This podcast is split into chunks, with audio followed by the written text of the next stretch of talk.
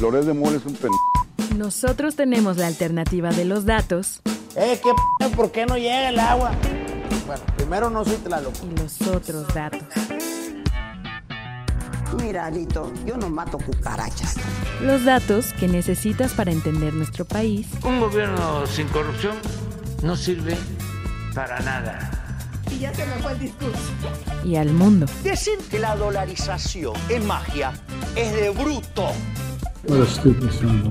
Bienvenidos a Tengo Otros Datos, de Ibero 90.9. ¿Ya estamos al aire? Avise.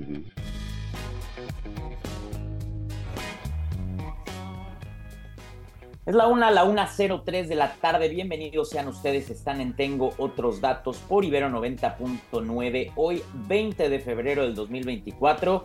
Mi nombre es Rodrigo Balvanera y como cada martes tendremos las noticias más relevantes en el espectro de la diversidad. Oigan, muchísimas cosas pasando en nuestro país y alrededor del mundo. Eh, lamentablemente, como ustedes seguramente ya saben, el día de ayer falleció el ex secretario de Hacienda Carlos Ursúa, eh, lo cual ha generado muchísimo movimiento político de ambos lados del espectro eh, político. Eh, hubo varios tuiteros desafortunados, irresponsables, los llamaría yo, que adjudicaban esta muerte o decían que esta muerte tenía un olor a complot eh, un olor raro a la putinesca.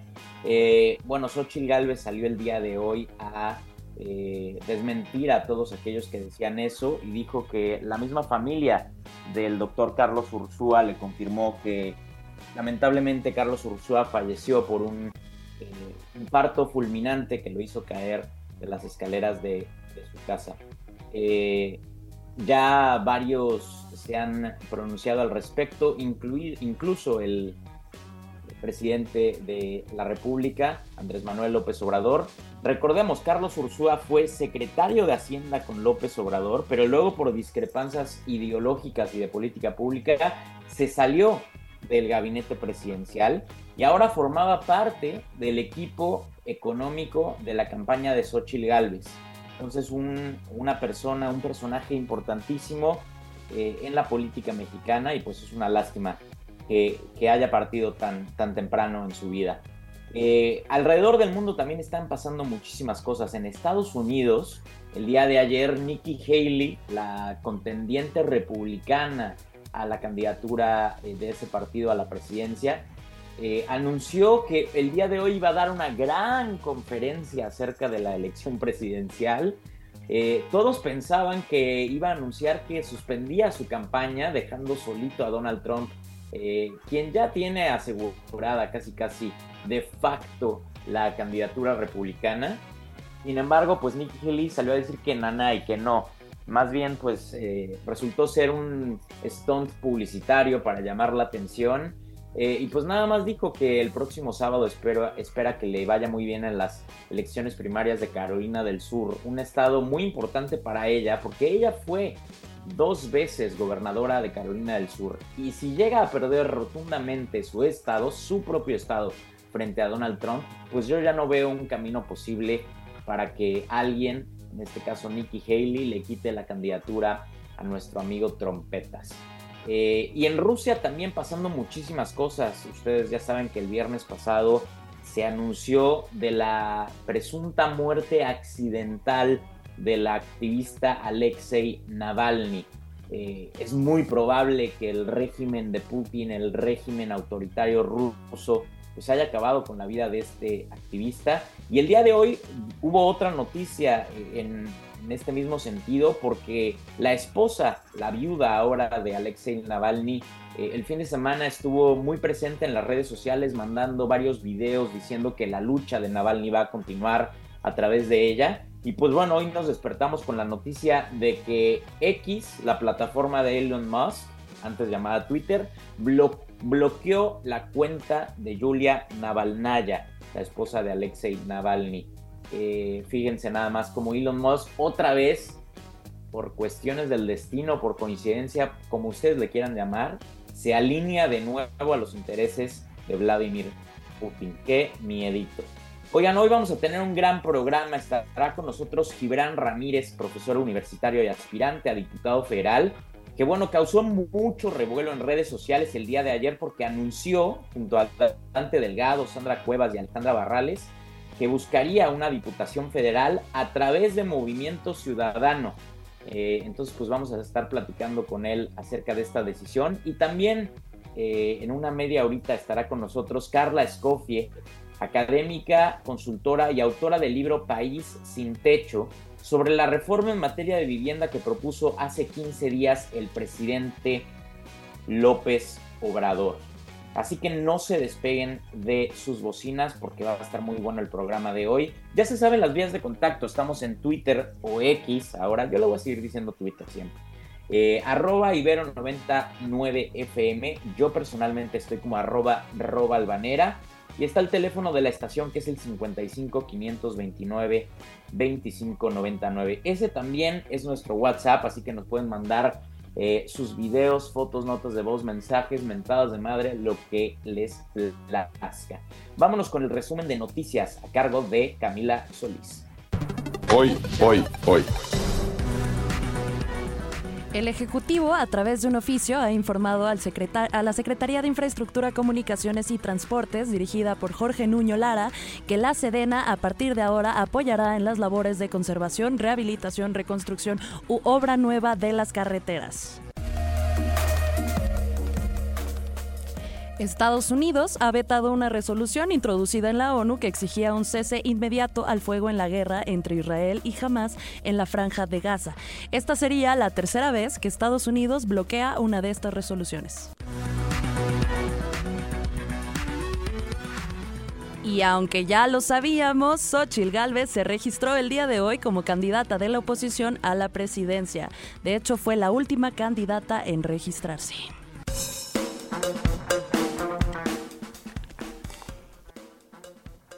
Bueno, vámonos con nuestra primera entrevista del día de hoy. Ya tenemos en la línea a Gibran Ramírez, profesor universitario y aspirante a diputado federal por Movimiento Ciudadano. Gibran, buenas tardes. Te saluda Rodrigo Balvanera. ¿Cómo estás? Buenas tardes, Rodrigo. Pues muy bien, muy contento de hablar contigo, con tu audiencia. Muchas gracias por tomarnos la llamada, Gibran. Oye, eh, pues noticia de última hora, pasó hace media hora un tuit de Patricia Mercado, una figura muy importante dentro del Movimiento Ciudadano, que tuiteó, y la voy a citar, que ya no será coordinadora del programa de gobierno para la campaña presidencial del partido y que deja de ser vocera de la campaña debido a que hay decisiones de Movimiento Ciudadano que le son ajenas y que no las puede defender. De bote pronto, Gibran, ¿cómo reaccionas a este anuncio de Patricia Mercado? ¿Y crees que tiene que ver algo con tus aspiraciones o las de Alejandra Barrales o las de Sandra Cuevas? Eh, mira, yo personalmente no me, no me pongo la camiseta porque Patricia no hemos trabajado en este asunto del programa, que es lo que lo que ella coordinaba, no hemos tenido más que cordialidad en el trato eh, si ella no ha querido decir sus diferendos en, específico, pues por algo será yo creo que hay que respetar su decisión. Lo que sí es claro es que al expresar desacuerdo en esta coyuntura, eh, tenemos que tomarlo como algo normal, es un momento de definiciones, los partidos políticos pasa eso, todos los partidos políticos son poco transparentes al procesar esa diversidad. Entonces, aquí pues se ventila, es normal, se hace público, eh, Patricia sigue en el movimiento, seguirá aportando ideas como la que hoy trabajó con Rodrigo Cordero. Oye, oye Gibran, perdón que te interrumpa, se escucha muy mal tu audio, no sé si nos puedas ayudar a moverte tantito, a ver si agarra mejor. Sí. Eh, Ahí se escucha un poco mejor. Creo que sí, a ver, ahí lo intentamos. Adelante. Sí, te decía que es normal en todo partido político que haya diversidad de opiniones, es mejor que se transparenten, es mejor que todo el mundo sea congruente con sus propias posturas eh, y discutirlas en público, respetarlas. Patricia Mercado seguirá siendo un gran activo, eh, impulsando eh, las ideas en la Cámara de Senadores, se están impulsando la ley que se discute ahora mismo. Así que es normal, no pasa nada y más bien se le admira más por decir siempre lo que piensa. Oye, Gibran, tú mejor que yo sabes que el anuncio que, que hiciste ayer de que pues serás aspirante a diputado federal por Movimiento Ciudadano causó mucha polémica en redes. ¿Qué les dirías a todos aquellos que te criticaron? Pues la verdad es que las razones son muy claras, ya las puse en Twitter, yo el único lugar en el que me identifico ideológicamente en este momento es Movimiento Ciudadano por su agenda socialdemócrata. Hay también un pasado en común como movimiento de izquierda, de Movimiento Ciudadano, con los otros partidos que formaron parte de esa corriente ideológica. Ahí me siento bien, con sus propuestas me siento bien, con su agenda, con la que han sido congruentes. Eh, me gusta estar y estoy viendo para el futuro. Lo, lo que tenía yo que decir de Morena y del gobierno actual, ya lo dije. Hice todas las críticas que quise, que pude, todo lo que tenía en la cabeza, ahora es tiempo de ver al futuro y el único lugar para ver al futuro desde mi punto de vista eh, fresco, realista, es Movimiento Ciudadano. Eh, Gibran, dices que, que, el día de hoy ideológicamente con el partido que más te alineas es Movimiento Ciudadano, pero sabemos que hay figuras adentro de ese partido tan dispares ideológicamente como Samuel García, pero Enrique Alfaro, pero Dante Delgado, pero Patricia Mercado, pero ahora Alejandra Barrales y Sandra Cuevas y tú. ¿Cómo definirías la ideología política de Movimiento Ciudadano? Porque para mí Sandra Cuevas o Samuel García pues no son muy socialdemócratas que tú digas. Sí, fíjate que eso pasa mucho, que se, le cuestiona Movimiento Ciudadano por la diversidad de los cuadros. Primero, yo creo que es bueno que estemos eh, personas con carácter y con ideas distintas. Lo importante es que nos pongamos de acuerdo en la plataforma política. Y la plataforma, la que se registró para las elecciones ante el INE, la que está en los documentos básicos, es socialdemócrata y con ella se han alineado todos. Samuel García también, ¿eh? eh Samuel García, por ejemplo, está impulsando una agenda de cuidados que viene de la plataforma política de Movimiento Ciudadano. Eh, en Jalisco se aprobó también una ley especial para un sistema de cuidados porque viene de la plataforma de Movimiento Ciudadano. Y los que están en el Senado y en la Cámara de Diputados han ido con esas mismas iniciativas, mencionaba la ley silla, pero también están las licencias de paternidad o la insistencia con que se reduzca la jornada laboral entonces sí, hay diversidad, pero hay agenda y la agenda manda, es por la agenda que voy eh, para buscar ese lugar en la Cámara de Diputados. Eh, hablando de agenda eh, electoral, Gibran, Jorge Álvarez Maínez, su agenda será crucial para tu campaña, supongo, porque su rendimiento en la elección presidencial arrastrará o no votos a las elecciones legislativas. ¿Cómo ves la elección de Álvarez Maínez, la campaña, perdón, de Álvarez Maínez? Porque la realidad es que la única vez que sonó en la agenda nacional durante la intercampaña fue por su famoso video con Samuel García en el estadio de, los Tigres, donde presuntamente estaba alcoholizado. Mira, yo creo que su único error fue no haber puesto su historia de Instagram en Close Friends. Ese es el único error que tuvo en esa ocasión. Estaba con cuatro, estaba viendo fútbol eh, y los que no quieren hablar del futuro del país, pues prefieren hablar de cervezas y esas cosas. Eh, porque también nos tienen encasilladas a las personas menores de 40 años. Esta gerontocracia que vivimos está muy asentada, muy arraigada en la clase política más que en otros sectores. Yo estoy seguro de que Maines va a crecer muchísimo. Yo creo que Maines va a partir la elección a tercio. Lo que pasa es que ha sonado mucho menos la campaña porque se ha respetado la ley. Ya parece normal que los políticos estén años y años en campaña, eh, pero no porque sea normal, desgraciadamente, es legal. Lo que nosotros queremos demostrar, y te lo digo porque soy parte de la campaña de Maines también, es que se puede avanzar en los tiempos de la ley, siguiendo las reglas, sin eh, convertirnos en lo que criticamos, eh, en esas prácticas electorales inconfesables que requieren miles de millones de pesos para movilizar un día sí y otro también, comprar eh, espectaculares por todo el país o no dejar ninguna colonia sin barba. Fíjate, los partidos políticos cuando gobiernan no se acuerdan de los ejidos, las comunidades rurales o las colonias muy marginales, pero cuando hay elecciones tienen lana para llegar hasta allá. Eh, no vamos a hacer ese tipo de política y estoy seguro de que nos vamos a sorprender. Mayles es un hombre muy preparado y tiene cosas que decir. Cuando hay cosas que decir, cuando hay programa e ideas, el espacio se va abriendo solo. Eh, Gibran, eh, dices que tú pronosticas que Maynes partirá la elección presidencial a tercios. Eh, y tú bien sabes que una de las grandes críticas en este periodo electoral a Movimiento Ciudadano es que eh, está dividiendo el voto opositor. Si en efecto se va la elección a tercios y se divide este voto opositor, ¿no ayudaría esto a Claudia Sheinbaum? Y digo, porque tú has sido muy crítico de la centralización de poder y de los ataques democráticos de Morena y lo que representa la candidatura de Claudia Sheinbaum, pero estas posturas no son contradictorias, Gibran. El Movimiento Ciudadano, claro que tiene votos de la oposición, pero también, y por reivindicar un discurso que pone en el centro a las personas más vulnerables, a las que tienen más riesgos sociales, también tiene voto del oficialismo y de mucha gente que se desencantó con el ejercicio de gobierno, pero que no se identifica y nunca votaría por el PAN y por el PRI. Eso eh, pues se ha estudiado en grupos de enfoque.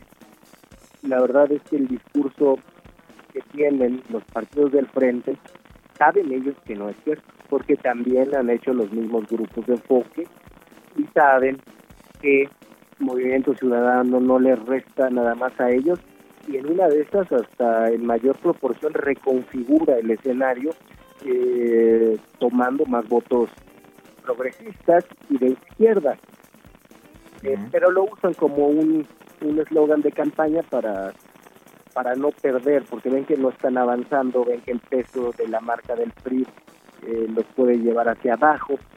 Y han logrado posicionar bien esa narrativa en medios de comunicación y no se sostiene, no se sostiene la narrativa, además es muy sano que haya una tercera opción en la boleta porque eh, por asuntos de las matemáticas de la representación proporcional eso genera un Congreso más plural, donde cada partido que esté en la oposición vale más.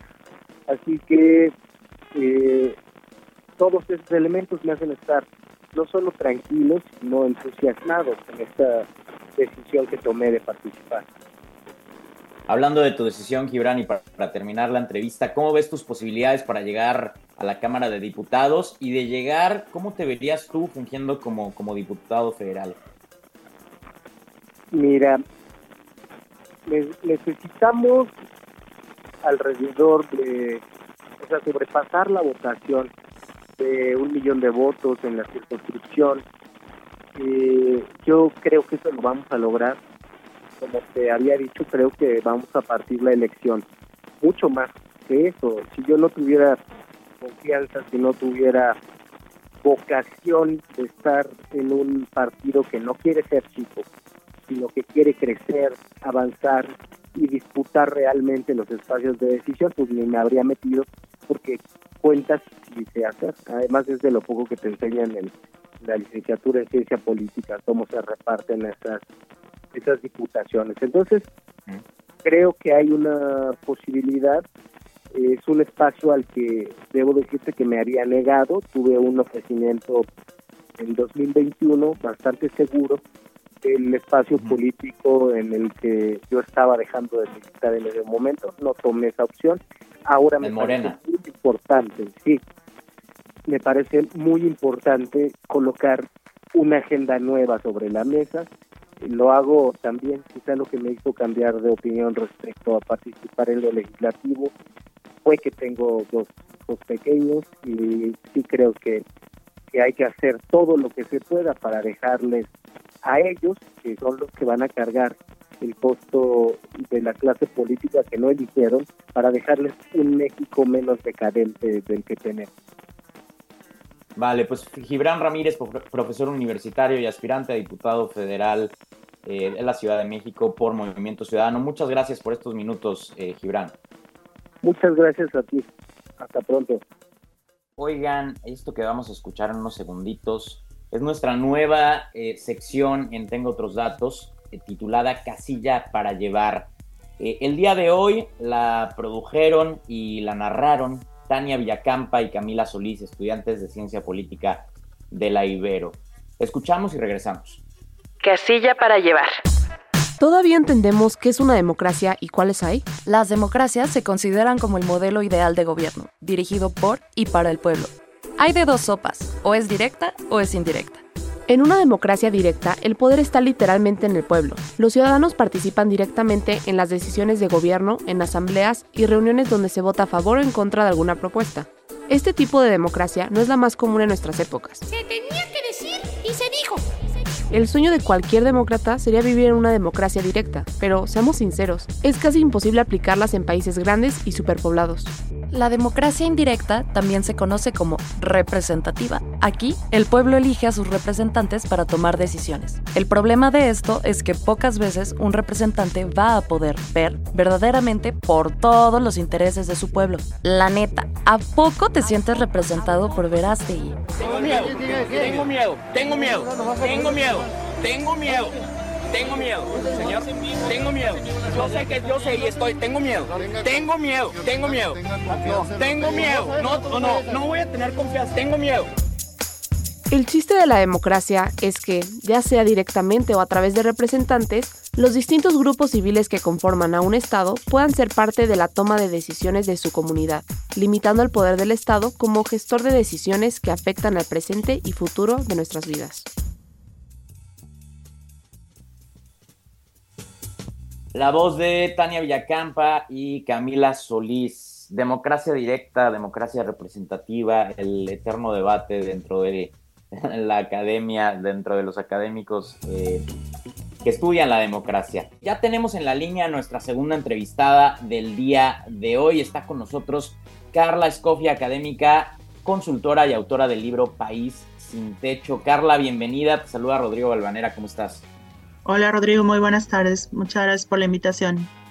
Gracias a ti por, por unirte al Zoom. Oye, eh, Carla, eh, nos hemos entrado en los medios de comunicación en algunas de las 20 reformas que propuso eh, el presidente López Obrador hace 15 días, en la electoral, en la judicial, en los órganos autónomos y en la Guardia Nacional sobre todo. Pero bueno, hay otras 16, ¿no? Eh, y hoy, el día de hoy, queríamos hablar sobre la iniciativa de reforma en materia de vivienda contigo. Ayúdame a plantearle un poco a la audiencia de qué va esta iniciativa y por qué es importante hablar sobre ella. Bueno, la iniciativa realmente no es una iniciativa de reforma constitucional en materia de vivienda, así en, a grandes rasgos, sino que es específicamente una reforma al Infonavit. Eh, básicamente lo que hace, digamos, los dos, tres puntos más importantes es el Infonavit vuelve a construir, porque si no saben, el Infonavit lleva unos años sin construir, precisamente por todo el, caos que generó con toda esta situación pues que, de corrupción y de malos manejos con la vivienda de estos eh, famosos fraccionamientos Infonavit que hoy nos dejó 600 mil casas Infonavit abandonadas. Entonces había dejado de construir, eh, ahorita se abre la posibilidad de que vuelva a construir, pero para proyectos de vivienda de alquiler. Es decir, que ese es el segundo punto. que se abre la puerta a un esquema de vivienda de arrendamiento público, es decir, para que las personas que tengan un año cotizando con el instituto em, puedan pues postular a ser inquilinas en alguno de estos edificios del Infonavit pagando un alquiler que no supere el 30% de su salario. Y el tercer punto es que después de un tiempo viviendo en estas viviendas de rentadas como inquilino del del Infonavit, em, pues las personas pueden optar a una modalidad de, renta con opción a compra. ¿Qué quiere decir esto? Llevas rentando un buen tiempo, decides comprar el inmueble, o sea, el departamento, el Infonavit te lo vende y en el costo de la, del departamento te descuentan todo lo que estuviste pagando durante meses en, en esta renta, ¿no? Entonces, a grandes rasgos, esa es la reforma del Infonavit, es para que haya un esquema de arrendamiento público que eso actualmente en México no existe, que es la posibilidad de que pues el, el Infonavit sea tu casero y que tú seas la persona inquilina pagando pues eso, no más del 30% de tu salario. Oye, eh, Carla, preguntarte, para ti personalmente, ¿qué es lo malo, lo bueno, lo peor de esta propuesta? ¿Le ves cosas positivas, cosas negativas? No, yo, o sea, yo la, la propuesta la veo bien, o sea, me parece que en términos generales está en la dirección correcta, me parece que es positivo porque incluso retoma varias cosas que a lo largo de, pues, de los años en distintos activistas, organizaciones, colectivos y académicos hemos estado pues señalando que no hay un esquema o una opción de, de arrendamiento público en México. Eh, digamos que más bien los peros que yo le pongo a la reforma, a la iniciativa, porque no es una reforma, es una iniciativa apenas, es uno, que como toda iniciativa es muy general, lo cual no es en sí una crítica, sí debe ser porque es una iniciativa de reforma a la Constitución. Y eso quiere decir que las iniciativas de reforma a la Constitución no pueden tener todos los detalles de cómo se va a implementar. ¿Por qué? Porque la idea es que la Constitución sea general. La Constitución no debe ser sobre, digamos, específica. Y en ese sentido, la discusión real se va a dar cuando hagan las adecuaciones a la ley del Infonavit, a, cuando saquen las reglas de operación. Es decir, no me parece tan trascendental la discusión ahorita. O sea, me parece que si esta iniciativa se aprueba, pues bien, me parece en la dirección correcta, pero el tema va a ser cómo van a implementar todo esto y eso se va a ver cuando se haga la adecuación a las leyes secundarias. Y este comentario abarca o aplica, perdón, básicamente a todas las iniciativas que presentó el presidente. Porque una cosa es, está, o sea, porque insisto, así tiene que ser, una, una, una constitución no debe ser muy específica. La cosa es que el debate sobre los detalles va a estar después de que estas iniciativas se aprueben, en dado caso que así sea. Y el segundo punto que le pongo como un pero es que pues no deja de estar enfocada en el Infonavit y el Infonavit pues de entrada es un instituto pues muy importante que sí ha ayudado a mucha gente a acceder a la vivienda, pero que su alcance es acotado. ¿Por qué? porque si eres una persona que no trabaja en la economía formal o denominada formal, no tienes Infonavit. Eh, mucha gente que nos estará escuchando van a decir, ah, pero tú ahorita ya puedes hacer aportes voluntarios al Infonavit, aunque no estés en la economía formal. Sí, pero ¿qué personas en la economía informal, qué personas freelance, qué personas que son autoempleadas realmente lo hacen o pueden hacerlo, sobre todo cuando no tienen un mes con mes eh, como sueldo, sino que va fluctuando con el tiempo. Entonces realmente no es una alternativa para todo el mundo. Hay millones de personas en el país que no tienen acceso al Infonavit. Entonces es una iniciativa que, como está planteada, me parece positiva.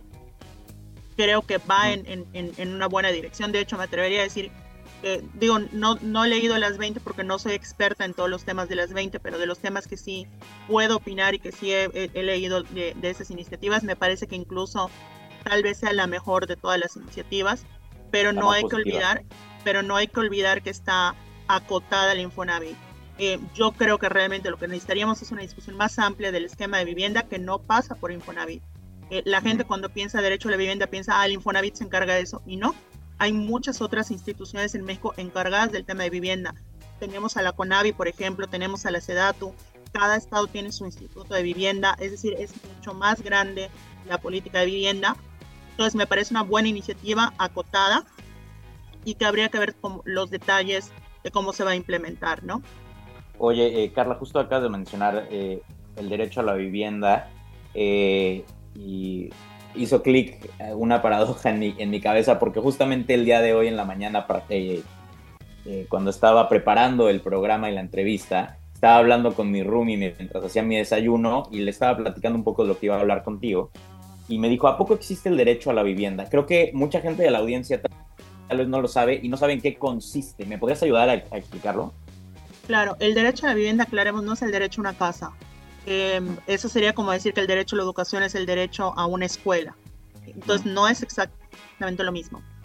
El derecho a la vivienda es el derecho a tener opciones para poder habitar un espacio en condiciones de certeza jurídica, de seguridad, para poder desarrollar tu proyecto de vida de manera temporal o de manera permanente y evitar una situación de calle. Y esto se puede hacer a través de distintas modalidades. Puede ser con vivienda en compra, es decir, adquiriendo una vivienda propia puede ser rentando eh, o incluso, por ejemplo, en refugios temporales, ¿no? Los refugios temporales para mujeres víctimas de violencia de género son parte del derecho a la vivienda porque impiden una situación de calle. Esto no quiere decir que con la renta, como mucha gente malentiende, cuando se dice esto, que el inquilino se adueñe de la propiedad, porque justamente va incluso en contra de la definición del arrendamiento. El arrendamiento es un contrato en el que no se es la propiedad, pero sí el uso. Entonces, el, el derecho a la vivienda eh, incluye que cuando tú rentas un lugar, puedas tener la certeza que mientras estés pagando mes con mes la renta, tienes derecho a disfrutar de ese espacio en el tiempo pactado y ejercer allá tu derecho a la vivienda. No, insisto, no es el derecho a la propiedad, porque muchas veces a, gente le, le cuesta entender esta diferencia. Y esto quiere decir que, por ejemplo, no te puedan sacar antes del plazo pactado si estás pagando tu mensualidad, por ejemplo, o a contrato con un contrato por escrito, entre otras cosas. Por eso este, esquema del Infonavit lo que incluye es una vivienda de arrendamiento público, porque también es parte del derecho a la vivienda. Totalmente. Oye, eh, pasando un poco a justamente a las iniciativas, sabemos que todas estas 20 reformas pues vienen cargadas con intenciones político-electorales claramente y que probablemente la oposición se oponga a varias de ellas o tal vez a todas, ¿no? Lo que me preocupa un poco es que tú, dices, bueno, de las 20, me parece, en tu opinión, eh, que esta es la más positiva. ¿Tú ves viable que la de vivienda o la de Infonavit, como tú mejor la titulas, logre un consenso en el Congreso y pase? Bueno, de entrada yo invitaría a, recordar que este, paquete de iniciativas hay que analizarlo en dos niveles. Uno es el análisis, digamos, electoral, en el contexto en el que se da, en cuál es la intención o el movimiento que hace Morena o los otros partidos de oposición frente a estas iniciativas. Eso es un análisis aparte.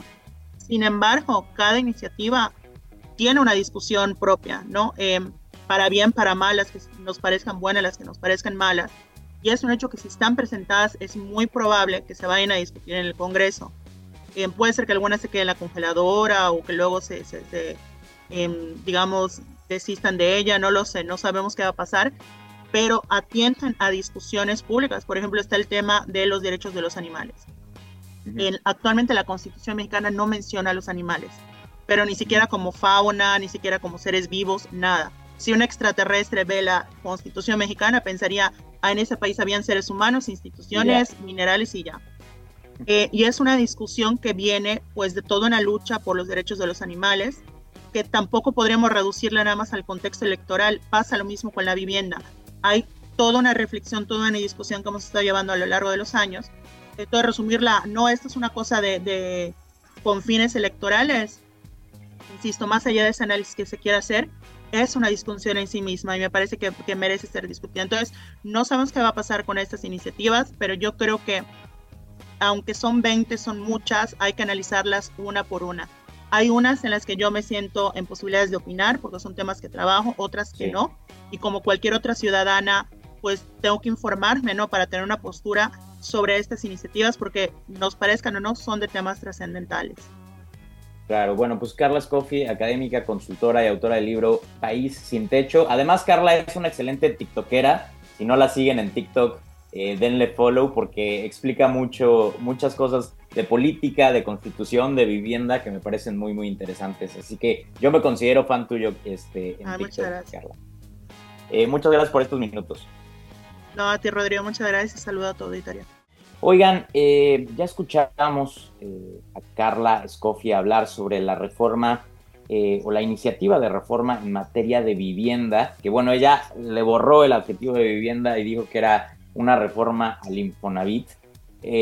pero ahora me quiero adentrar a otra de las 20 reformas que propuso López Obrador hace 15 días y a la que me quiero adentrar en un espacio eh, editorializado eh, y de opinión y un poco para explicar a la gente de qué va eh, la reforma, es sobre su reforma electoral, específicamente la parte en la que López Obrador propone que desaparezcan las diputaciones y senadurías plurinominales.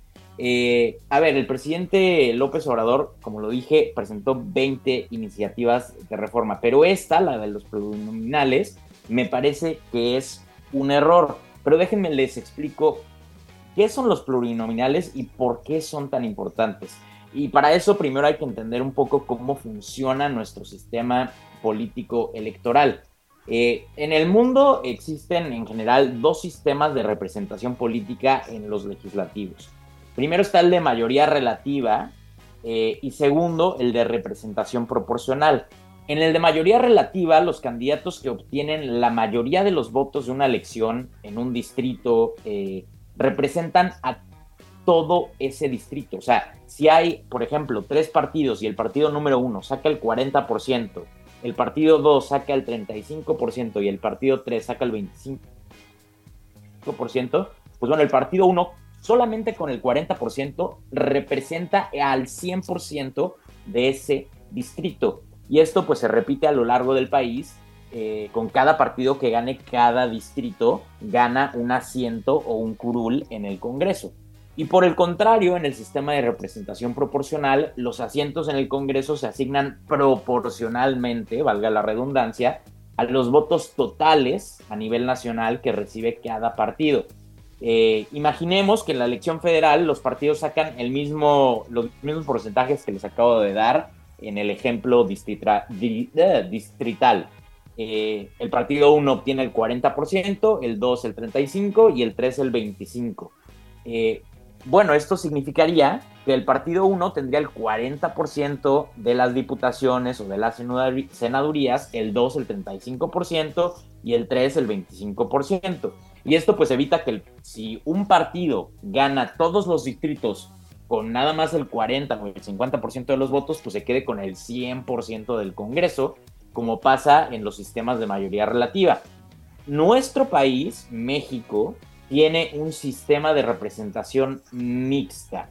Eh, en parte es de mayoría relativa y en parte es de representación proporcional. Así, en nuestro Congreso, en nuestra Cámara de Diputados, 300 diputados son electos por mayoría relativa y 200 diputados son electos por mayoría, ¿qué por representación proporcional. Y algo similar pasa en el Senado, pero para no hacernos bolas, hoy me quiero enfocar nada más en la Cámara. De diputados. Entonces, para esos 300 diputados que sí son electos por mayoría relativa, pues todo el país está dividido en 300 distritos. Entonces, cada uno de esos distritos obtiene un diputado, el que haya sacado más votos en ese distrito en específico. Pero las otras 200 diputaciones que le restan se otorgan proporcionalmente a los partidos con el porcentaje de votos de cada uno eh, a nivel nacional. Y estas diputaciones, estas 200 diputaciones, son las famosísimas diputaciones plurinominales o como todo el mundo las conoce, los pluris. Eh, en este sentido, pues un poco tu voto vale doble, porque cuando tú votas por diputados, eh, puedes elegir al diputado de tu distrito, obviamente, pero si el partido o el candidato por el que votaste no gana, pues tu voto vale para el porcentaje nacional, para los plurinominales. A ver, ojo, el voto funciona de esta manera solo en el Congreso, así que no se vayan a tomar decisiones de aquí al 2 de junio eh, para su elección o eh, para presidente, nada más para el Congreso. Pero ahora, ¿por qué es una buena idea tener pluris? Bueno, porque la ciencia política indica que los sistemas de mayoría relativa, o sea, los que nada más ganan el distrito y por eso van al Congreso, tienden a sobre representar al partido mayoritario. Eh, por ejemplo, Javier, Aparicio, académico del CIDE, que ya lo hemos tenido aquí en este espacio algunas veces, publicó hace unas semanas un muy interesante análisis eh, en su Twitter que daba luz al respecto de esto. Por ejemplo, en el 2006, el PAN, que ganó la presidencia con López Obrador, obtuvo la mayoría de los votos en el Congreso también, pero obtuvo alrededor del 35% de los votos. Ahora, porque ganaron la mayoría de los distritos, en realidad la configuración del Congreso les dio el 40% de las diputaciones. Pero si no hubieran existido los pluris, el PAN hubiera obtenido más del 45% de las diputaciones, lo que significaría más del 10% de los votos que en realidad obtuvieron a nivel nacional. En el 2012 con el PRI pasó algo muy similar, pero el gran salto viene en el 2018 cuando gana López Obrador y Morena gana la mayoría en la Cámara de Diputados también. Eh, Morena obtuvo el 40% de votos en la Cámara de Diputados. Pero de nuevo, porque ganaron la mayoría de los distritos, eh, obtuvieron más del 60% de los asientos en el Congreso. Pero ahora, si no hubiera habido pluris, pluris, perdón, hubieran obtenido el 73.3% de las diputaciones. O sea, más de 30% de votos de eh, diferencia con lo que en realidad obtuvieron en las urnas. Lo cual aparte les hubiera dado la mayoría calificada para cambiar la constitución sin necesidad de sus aliados. Eh, ¿Se dan cuenta ahora por qué al partido en el poder le conviene que existan los pluris? Y ojo, esto no solo lo ha querido hacer López Obrador, Peña Nieto cuando, cuando gobernaba también lo intentó, Calderón también lo intentó. Eh, en general los pluris pues tienen muy mala fama porque es muy fácil criticar a políticos que, que son propuestos por los partidos y que no pasan por las urnas, pero seamos realistas, los pluris permiten que la sociedad mexicana esté mucho mejor representada en el Congreso que si la gente votó 40% por un partido, 35% por otro y 25% por otro, pues que el Congreso más o menos esté dividido así y que no el partido 1 se quede con el 70% del Congreso. Y de nuevo, esto no tiene nada que ver con las etiquetas partidistas y Morena, PRI, PAN, PRD. El partido mayoritario tiende a sobre representarse en eh, si no existen los pluris. Entonces, pues tal vez debamos de poner el foco en el proceso de selección de los pluris, si es que no nos gustan tanto, o en los filtros para esas candidaturas plurinominales, pero hay que defender la existencia de los pluris per se, porque nos guste o no, son un contrapeso fundamental en nuestra democracia. Y hay que criticar a cualquier gobierno, se llame Morena, PAN, PRI, eh, Movimiento Ciudadano, el que ustedes me digan, que quiera eliminarlos. Porque detrás de esa iniciativa, pues hay un hambre de poder un hambre de centralización de poder y un desdén por las minorías políticas. Aparte, esta lucha de los plurinominales viene de la izquierda, eh, que combatió la hegemonía eh, priista del siglo XX eh, mediante muchas herramientas, pero una de ellas fue la de los plurinominales en el Congreso. Entonces, pues que no nos vengan a decir lo contrario ahora. esta, esta fue un poco mi explicación de por qué específicamente la iniciativa de reforma electoral y específicamente la parte de esa iniciativa que propone eliminar a los pluris me parece incorrecta. Eh, creo que merecemos los mexicanos tener la representación que los votantes le dan a los partidos en las urnas y no una sobre representación del partido eh, mayoritario, porque claramente las mayorías importan, pero las minorías también. Y en una democracia liberal se debe de respetar la voz y los derechos de las minorías. Eh, y uno de esos derechos es el derecho a ser representado dignamente en tu Congreso o en el Senado eh, como votante y como mexicano. Eh, bueno, hasta acá la radionovela del día de hoy. Ahora vámonos con nuestra sección favorita de El Tengo Otros Datos, el Tantita Madre. Le hizo falta tantita madre.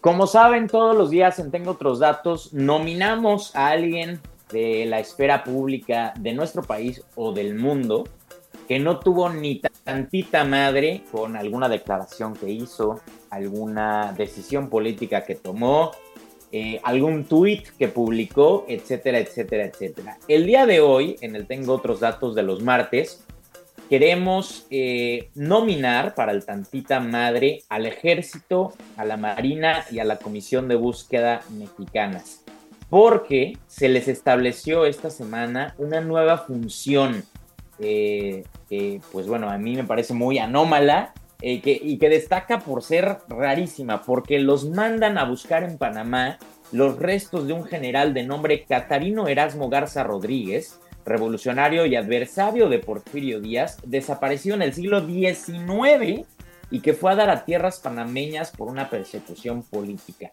Lo peor de todo es que a unos 70 kilómetros de donde salió el buque de búsqueda eh, del Ejército, la Marina y la Comisión de Búsqueda, el colectivo Solecito de Veracruz ha encontrado restos humanos, pero no de generales revolucionarios del hace dos siglos, sino de desaparecidos por la guerra contra el narco y por la violencia imperante en nuestro país, eh, en la cual estamos pues envueltos desde hace 18 años. Eh, y bueno, con el escaso personal con el que cuentan, a comparación de los 93 elementos de la comisión que se han enviado allá a Panamá en búsqueda del adversor político de Porfirio Díaz, hazme el favor, pues estas son las prioridades de la comisión de búsqueda. Tantita madre, por favor. Eh, oigan, hasta acá el tengo otros datos del día de hoy. Mañana no se pierdan este mismo programa enfocado en temas de la Ciudad de México a cargo de nuestra querida Rox Aguilar. Yo me despido no sin antes agradecerle a Ana Laura, a Camila Solís eh, y también justamente a Rox en la producción, a Alde en los controles y a ustedes, sobre todo a ustedes por escucharnos. Esto fue Tengo otros datos. Mi nombre es Rodrigo Balvanera. Que tengan un excelente resto de semana. Flores de Mora es un pen... Nosotros tenemos la alternativa de los datos. Eh, ¿qué p ¿Por qué no llega el agua? Bueno, primero no soy Tlaloc. Y los otros datos. Mira, Alito, yo no mato cucarachas. Los datos que necesitas para entender nuestro país. Un gobierno sin corrupción no sirve para nada. Y ya se me fue el discurso. Y al mundo. Decir que la dolarización es magia es de bruto. ¿Escuchaste? Tengo otros datos. Libero 90.9. Está horrible.